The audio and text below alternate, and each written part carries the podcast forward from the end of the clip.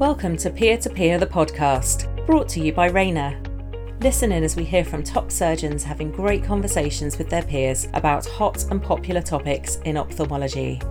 For this episode of Peer to Peer, the podcast, we're looking back at the 2023 Rayner Symposium at the European Society of Cataract and Refractive Surgeons in Vienna with Professor Graham Barrett, Dr. Damien Gatinel, Professor Oliver Findl, and Mr. Allon Barsam as they discuss balancing quantity and quality of vision with advanced technology IOLs.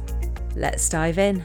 Welcome to the uh, Rayner Symposium. I'm very happy to uh, welcome Professor Graham Barrett Graham deserves no introduction. He's one of the most famous uh, specialists of cataract, IOL power, IOL design that we have, and we are very privileged to be with him today. And uh, the keynote will be delivered by you.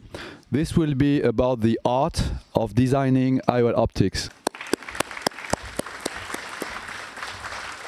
Damien, thank you so much. And uh, it's such a pleasure to be part of uh, this symposium, this Rayner Symposium, uh, today.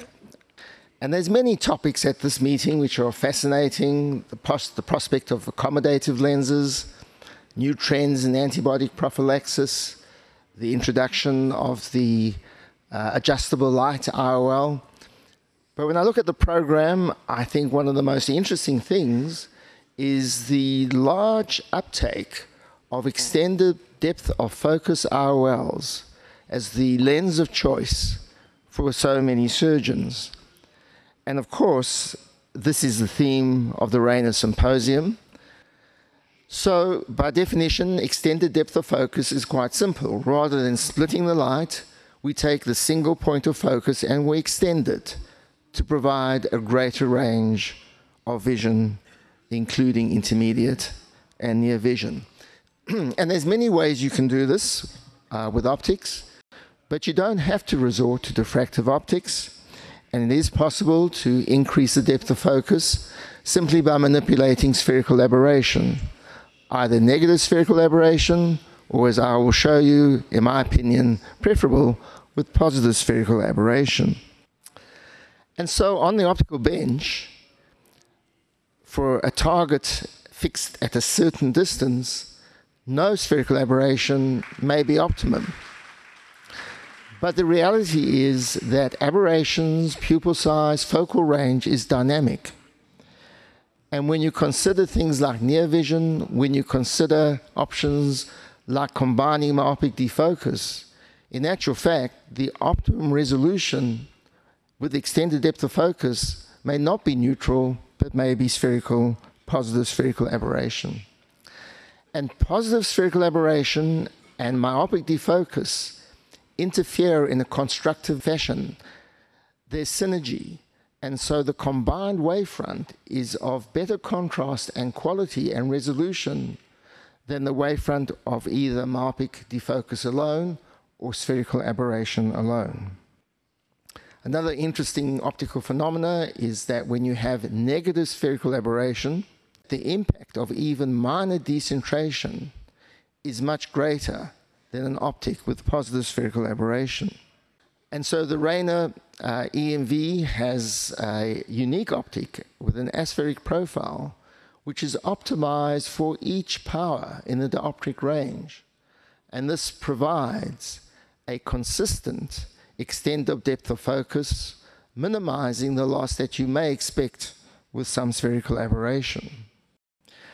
And I think when it comes to choosing a mechanism for extended, extended depth of focus, the real principle of what we're trying to do from a design point of view is based on an understanding that optimum quality vision isn't just a matter of resolution, but it's finding that perfect balance between resolution but retaining adequate depth of focus.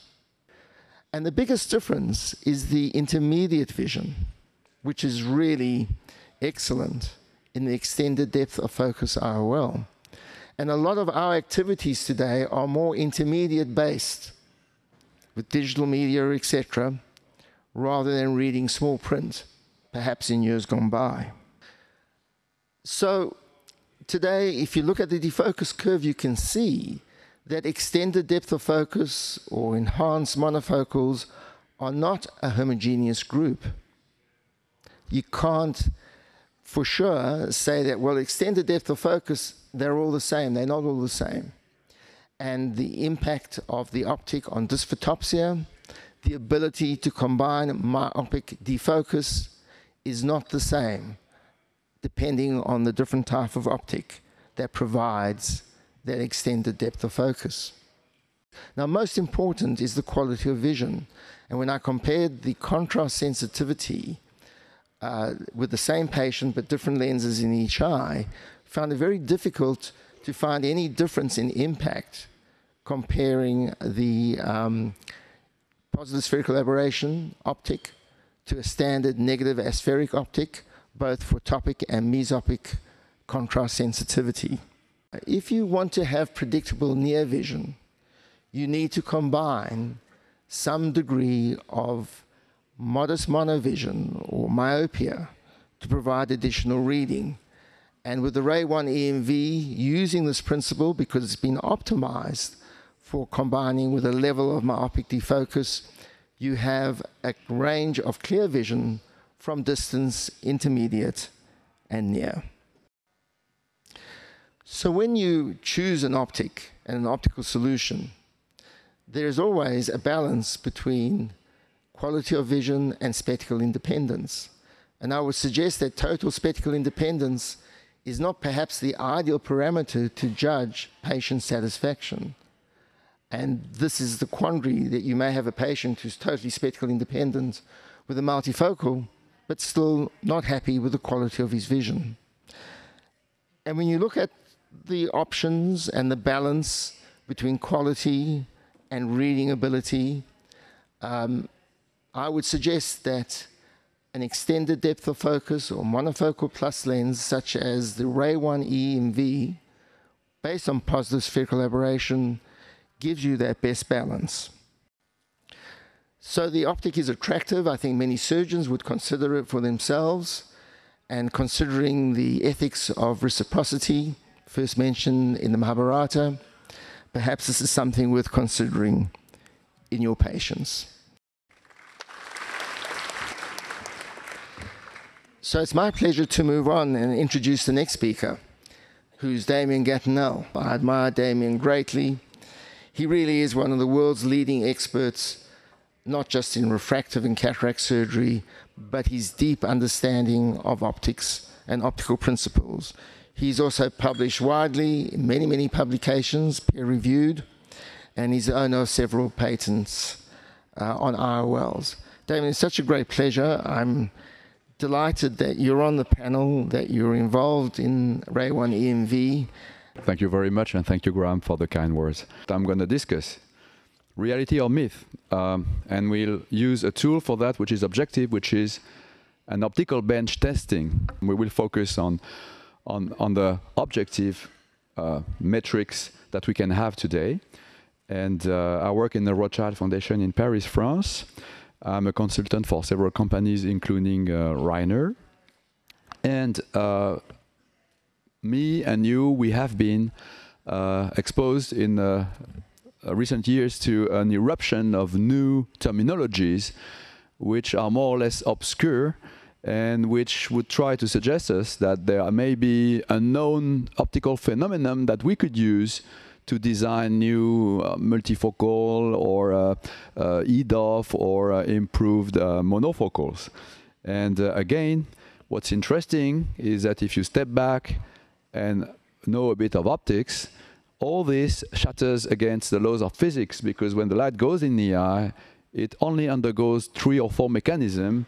That is reflection, which is not very useful, absorption, not useful at all, scatter, that's cataract. That's what we want to correct for. And then refraction and diffraction. But to my knowledge, there's not so many more uh, mechanism that you can use to manipulate the light propagation in those kind of structures. And uh, I think these terms are here to uh, suggest that you can, you could have the benefits of multifocality without the inherent disadvantages of splitting and sharing the light entering the eye across several foci. So I've been, as Graham said, uh, paying interest for those questions, and I like to uh, know what I'm using. And uh, with uh, the collaboration of uh, colleagues from Belgium um, who work in the optical uh, industry or who are PhD in optics, we designed a, a, system which enabled us to measure the micron fluctuations on optics of the lens. Now there are true non-diffractive IOLs, which are the ISOPURE, the Tecnis, the LuxSmart from B&L, and the Rayner, which is different from all the other I cited because this is so far the only um, monofocal plus which uses a positive spherical aberration mechanism as was highlighted by Graham in the lecture. And uh, this, so we are more maybe familiar with how it works. What it was not supposed to be by the manufacturer, again, it's designed first as a non-diffractive IOL, which is bizarre to me to design something by what it's not. But um, this is a claim to get the eye or the IOL with a wavefront focusing, stretching X-wave technology, which is also uh, um, putting like a question mark because all lenses are stretching uh, the wavefront in some ways, else there would be not any uh, op optical interaction. So we are facing the challenge of unclear IOL optic definitions, technology descriptions, and this is why it triggered us in my department to investigate these advanced optic and see really what they were uh, um, in the eye. And when you look in the eye, for example, array uh, one EMV lens on the left and you compare it to a Vivity on the right, you see it's clearly different. I wouldn't be able to say that the lens on the left is uh, refractive monofocal or refractive multifocal because it's smooth. But on the right, I see, and you've seen it if you use that lens or seen patient with, those little concentric zones uh, which uh, evoke or can evocate a diffractive structure or element or a combined refractive diffractive structure because as soon as it's abrupt, there's diffraction optically speaking. So you can see clearly the ring-like structure on the Vivity and you don't see anything on the Rayner uh, we have a machine which we acquire which enables you to uh, investigate the optical properties of IOLs, including diffractive IOLs. This instrument is called NIMO Tempo. It's, it's provided by a, a Belgium company, Lambda X, in Nivelles, Belgium and it's an interferometer. So it's like a frontofocometer for spectacle lenses, but now it's for IOL, so it's much more complex. And you can put a cartridge with the IOL inside, put the cartridge in an instrument, and perform several measurements, which are processed with a very high-speed computer. Uh, uh, and that's, that's why this technology is new, because the calculation behind is enormous. And What's interesting from the optical properties, you can derive the profiles of the diffractive element. So these are showing you just a diffractive structure which is extracted from the base curve of the lenses. I mean, to me, I cannot say I've been copied there. So we, I won't be able to sue Rayner on this thing. But other companies are more uh, infringing, I would say. But this is clearly a different mechanism, and that's nice to see this uh, uh, objectively again. Uh, and you see, that's what we measured. And now we can try to compare this to what the manufacturer provided as a description. And we were pleased to see that it's very similar to what uh, Rayner disclosed. So at least there is some transparency here, not only in the lens material, but in the communication of the element provided to the to the doctors. And I think this is enjoyable because it's not often the case, and you won't find many description of IOL diffractive structures in other competitor uh, booth. And uh, now the Vivity uh, alluded to, the profile extracted from the base curve has an intriguing shape. It's not to say a kind of a full diffractive IOL, but it certainly has diffractive structures. So there must be something which any physicist in optics would describe as a, a diffractive element. It's not a bad word. It's just a physical truth that we should be aware of to better judge what we do. It doesn't say the lens is good or bad. That's not my point. I just try to stick to uh, optical reality there. So, uh, the Vivity show possibly uh, a diffractive element there. Now, what the, about the Rayner? The Rayner has been measured also. It provides positive circular aberration. And uh, what's interesting is when you measure several lenses, you measured several uh, spherical elements, IOLs, the EMV and other lenses uh, using negative spherical aberration. And you see that the lens provides a constant spherical aberration throughout most of the optic, and it's positive. Uh, and it doesn't go up much toward the edge. On the contrary, it goes down to preserve optical quality for large pupil diameters. And finally, uh, this is another brilliant idea that Benjamin had because we know usually manufacturers they provide you with a graph which fits their goal most. So they would select the best corneal spherical aberration, which is usually balanced by their own lens, and the best pupil size that makes the lens looking the most efficient. So what we did here is a matrix where you have uh, x-axis pupil size and the corneal spherical aberration, which we know varies in the human population. And what you see is that for average pupil diameter, which is 3 millimeter for most patients, pseudophakic patient, and average spherical aberration, which is usually between 0.2 0.3 microns positive. The lens has the highest depth of focus. You can see the scale here, almost two diopters, 2.5, and outside of this zone, still it performs well, providing 1.5, 2 sometimes, uh, or around those values of uh, depth of focus and that makes this lens quite robust also to pupil dynamics when it comes to uh, uh, improving, increasing the depth of focus. So in conclusion, uh, we showed that uh, Rayner is a company that so far accurately explains their advanced technologies, and I hope it will continue like that. Uh, it's a fully non-diffractive IOL. I'm speaking about the EMV, and uh, I think uh, the depth of focus has been shown to be at least 1.5 diopters or more throughout all those combinations. And um, I think uh, we now need to uh, learn more about the in vivo measurement to see if they're in line with those findings. Thank you very much for your attention.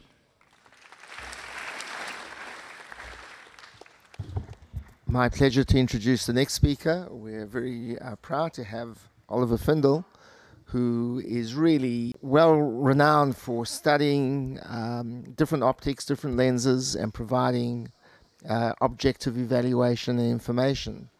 He's also um, uh, an expert on IOLs, and uh, of course, he is our host and president of ESCRS.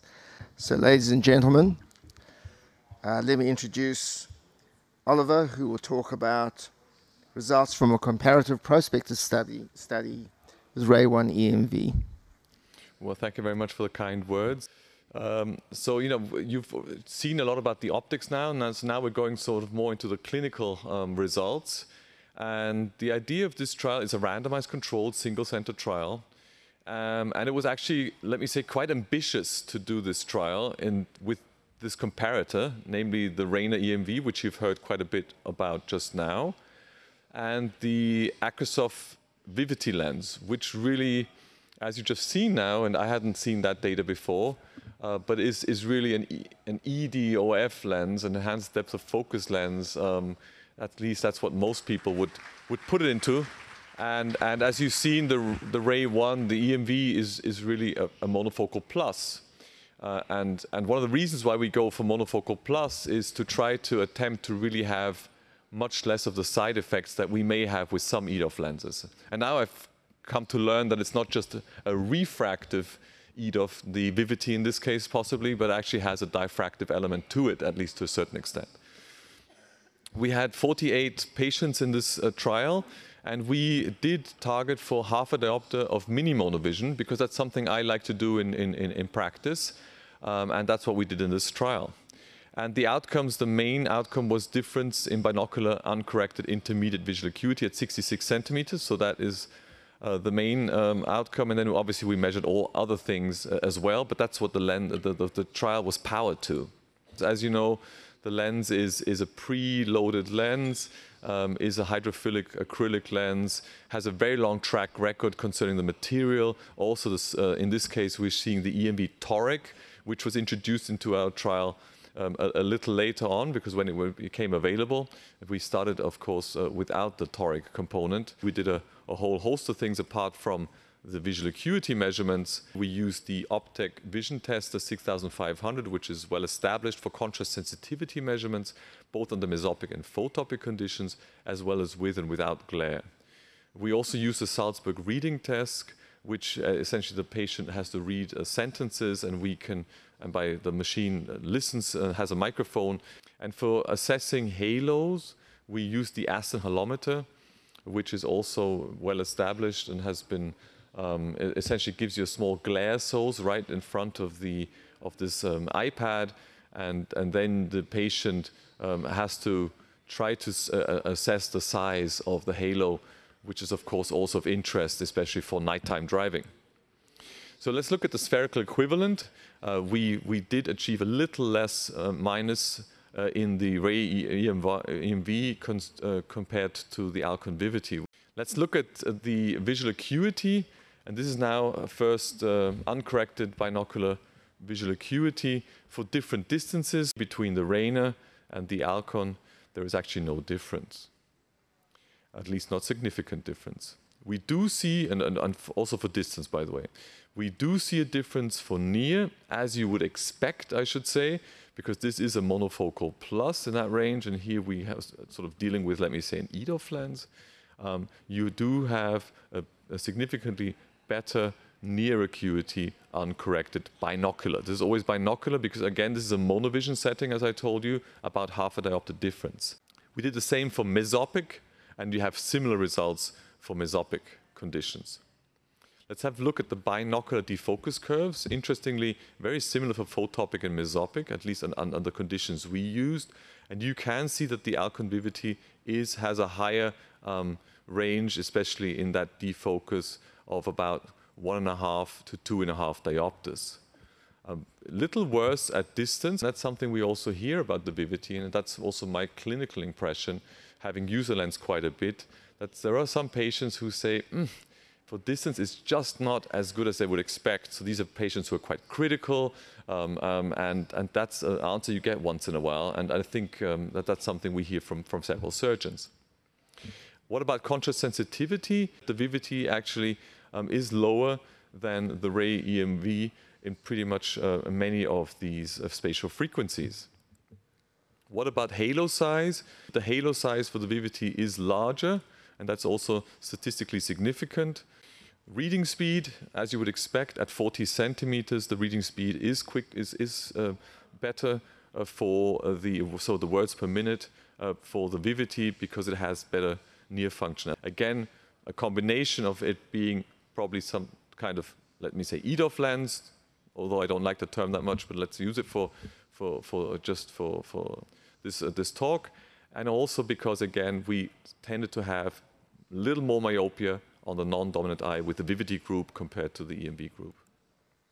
So to conclude, we had this mini monovision trial of half a diopter comparing a monofocal plus lens, the Rayner EMV, with an EDOF IOL, the Vivity. We saw no significant difference between groups for distance and intermediate vision. This is uncorrected. But we did see better uncorrected near vision for the EDOF IOL. There's a trend for slightly better contrast sensitivity with the EMV group, especially under mesopic conditions. With glare, we did see a difference uh, regarding reading speed for near. The photic phenomenon, the EMV had a smaller halo size. So from my perspective, the Rayner EMV IOL is a monofocal plus especially suited for monovision strategy. From our trial, it probably makes sense to uh, uh, go for a little more monovision, let's say 0.75, and that's also what I do now in my clinical routine because that will give you more near vision. I know that uh, Graham goes to, my, to, to one diopter, 125 diopter, which is a real monovision um, sort of approach, which the patient, of course, needs to be uh, um, um, discussed with the patient beforehand. But you can also use it as your standard monofocal IOL with very good contrast sensitivity. The photic phenomenon seem to be very similar or comparable to standard monofocal IOLs and essentially you will have uncompromised binocular distance vision, which is of course important if you use it in this aspect. Uh, and you will have some benefit for intermediate vision and sometimes even some useful near vision. I also want to talk just uh, about a new uh, version of RayPRO. Uh, they've updated it, so that is a software which you may want to use for your patients. What it does is it sends out emails to patients asking them for prompts, five questions, and then you have a very nice cockpit where you can see how your patients are doing after surgery. And the patients get that in certain intervals. So I think it's something very nice to audit your patients just concerning their subjective ratings of how surgery went, not necessarily only with the EMV lens, but any lens or any Rayner lens you may be using. Thank you very much.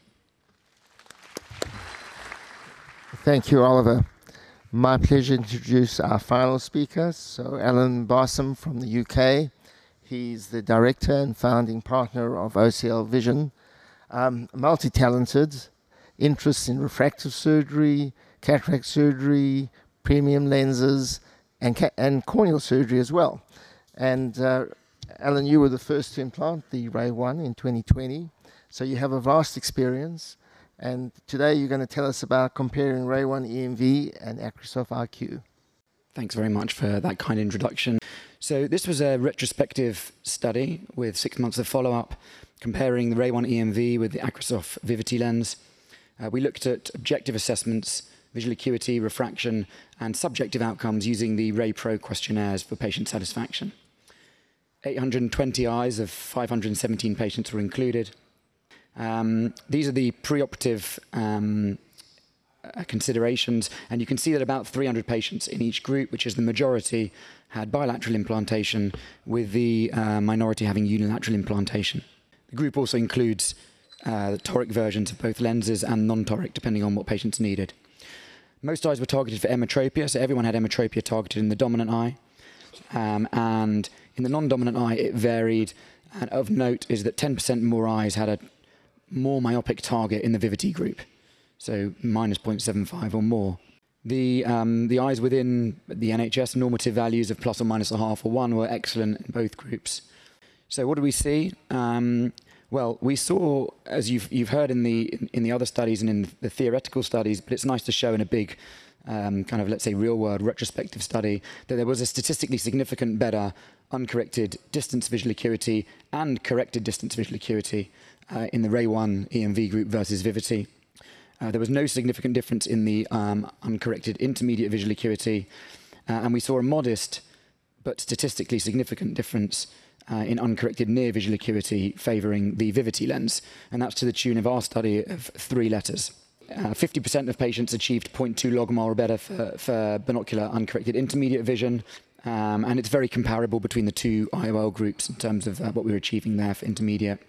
For cylindrical reduction, again, both lenses performing very well for plus or minus a half and plus or minus one, uh, but more eyes in the RayOne EMV group um, had postoperative refractive cylinder of 0.25 or less, um, and more eyes in the RayOne EMV group um, had postoperative refractive cylinder of 0.75 or less. Slightly better cylindrical control for the uh, EMV patients. What about the questionnaire? Well, we sent this out to 300 patients who were binocularly implanted, and we received response um, from 42%. Um, and satisfaction was excellent with both. Um, in this group, it's not only cataract patients, also refractive lens exchange patients, so maybe a little bit more demanding. Um, but there's 84% satisfaction with the RayOne EMV and 78% satisfaction uh, with the Vivity lens. We presume that difference in satisfaction to be due to either tolerability of uh, mini monovision or the improved reading, uh, the improved distance vision that you get with the RayOne EMV clearly matters to patients. So, in conclusion, the RayOne EMV demonstrated significantly better uh, uncorrected distance vision and corrected distance vision. Uh, intermediate vision was equally good between the two lenses. Uh, we saw good uncorrected near vision uh, in the EMV group, but slightly better, three letters better uh, in the Vivity group. But expectations were matched or even surpassed in the EMV group, given the difference in lens design and how the lenses are actually positioned in the market. And that difference in reading vision may actually be um, explicable by the fact that we targeted a little bit more monovision in the Vivity group. We saw more effective postoperative cylinder reduction in the uh, EMV toric group uh, and higher patient satisfaction levels uh, in the EMV group. So, what are the future considerations? Well, we need to do a subgroup analysis to compare like for like with equivalent amounts of myopic target in the non dominant eye so we can see exactly what the level of difference uh, is. Um, and it's interesting to note also in Oliver's study that there was a bit more myopia for whatever reason in the uh, achieved in the in the Vivity group. Um, we want to investigate higher levels of monovision, so 1.25 or more. Um, it may be better tolerated given the higher satisfaction levels, and we may be able to achieve equal reading vision compared with the Vivity if we do so. We want to drill down into our questionnaire results and find out what the causes of non satisfaction were in the minority of patients and look more carefully at dysphotopsia Um, and I think also very relevant in today's kind of inflationary market of where everything's more expensive for everyone uh, is a cost benefit analysis because the cost difference between the RayOne EMV and the Vivity lens, given the very modest difference in how they perform, is enormous. Um, you know, it's huge even for a small practice. So we'd like to do that as well in order to see um, whether it's, it's really worth it to use a more expensive lens. Thank you very much for your attention. Thank you, Allon. We'll have some time for discussion, and I'll open that discussion. Perhaps I'll ask Oliver for your first, for the first comment. It was a great study. Um, the theme of the symposium is all about balance. So do you think the RayOne EMV has got the balance right? You have to choose your line, which you, your fulcrum, and then you make up what you don't have with monovision. That's the concept. Would you trade off, would you prefer a little bit more reading, or is maintaining that quality for distance, low halo? Yeah, I mean, I think, I think for me, it's always critical to have good distance vision. Um, and I think then I can, I can, that's the way I'm doing it now, I can tighter the monovision, the amount of monovision of what the patient actually wants slash also expects. So if it's a patient who really wants to have very good reading vision, then this is probably not the right approach to start with. That's my take on it. Then I would probably go for trifocal with all the negative aspects that may have, which I don't do very much actually. I try to talk the patients out of trifocal technology, although I do use it sometimes, of course. But I think if it's a patient who says, you know, I just want some intermediate vision, I'll go for maybe half a diopter or 0.75. If it's a myope, I tend to do do a lot more, like 125, because they can usually you know deal with it very well. So I think it really I, I can I can titrate that, and I think you get a feeling for that very soon. It doesn't take you too long. So even if you don't you're not used to monovision or haven't done it very much, I think it's something which you'll get a hang of in within you know 20 30 patients. Yeah, I, am an enthusiast for monovision, and I'm hoping the RayOne which can make monovision more tolerable, will tempt people into exploring some of the benefits that that can achieve. So, Damien, you really explained to us beautifully about the different optics, and you understand better than most, once again, that you have to make choices and you have to make decisions. And um, where do you think we're headed in the future? I don't have a crystal ball, so it's difficult. Um, I think uh, we learn from previous experiences, and we probably will see uh, kind of a efflorescence of new lenses, uh, which is good for us because I think the future is more customized the choice of the lens to the patient. We don't have customized lens yet, so that's maybe the next thing. I would say pupil customization could be also a nice uh, add to the technology. But uh, so far, what we could do now is because we have such a variety of lenses, if we had a system that can pick up the right lens for this expected performance in that patient, that would be helpful. And probably we would use several lenses model that may fit better this eye with this expectation and with this uh, uh, uh expected performance. Great. Allon, very uh, interesting results. Fascinated by the satisfaction difference between the two. And I guess we still have to learn why, what would make people more satisfied. And, you know, you've got vast experience. You, you did conjecture a little bit. So what do you think the reason for the difference in satisfaction could be due to? Yeah, I mean, it's interesting. You know, we, we titled the symposium Balancing Quantity and Quality of Vision. Um, and I think that with the RayOne EMV, we clearly have a technology that maximizes the um, the quality of vision, um, potentially sacrificing a little bit of quantity modestly, um, and maybe that's reflected in patient satisfaction. So, you know, what they really want is good quality of vision and spectacle independence, or the level thereof, providing they're mostly spectacle independent, um, they see as a bonus if you can get them a bit more. Um, it's possible that tolerability of monovision in the in the EMV group uh, explains that difference, but um, you know, I just kind of, I find, I honestly find work less stressful because I can counsel patients about technology where, and if they do have problems at night, which is very rare, it's fully reversible. They can just put a pair of glasses on when they drive up the motorway or the freeway in the rain and it's difficult and they're plano in both eyes, no problems. So it's, uh, it's a great introduction for surgeons who are maybe not using presbyopia correcting or addressing lens technology. Yeah, thanks a lot. look, with, with, that, I'll draw to an end. I want to thank my panel. Uh, thank you all for attending and listening to it. And thank you, Rayner, for providing the opportunity. Thank you very much. Thank you for joining us for this edition of Peer to Peer the podcast. You can watch the full video recording of the Rayner ESCRS Symposium on Rayner's YouTube channel. If you haven't subscribed already, please take a minute and click subscribe before you head off.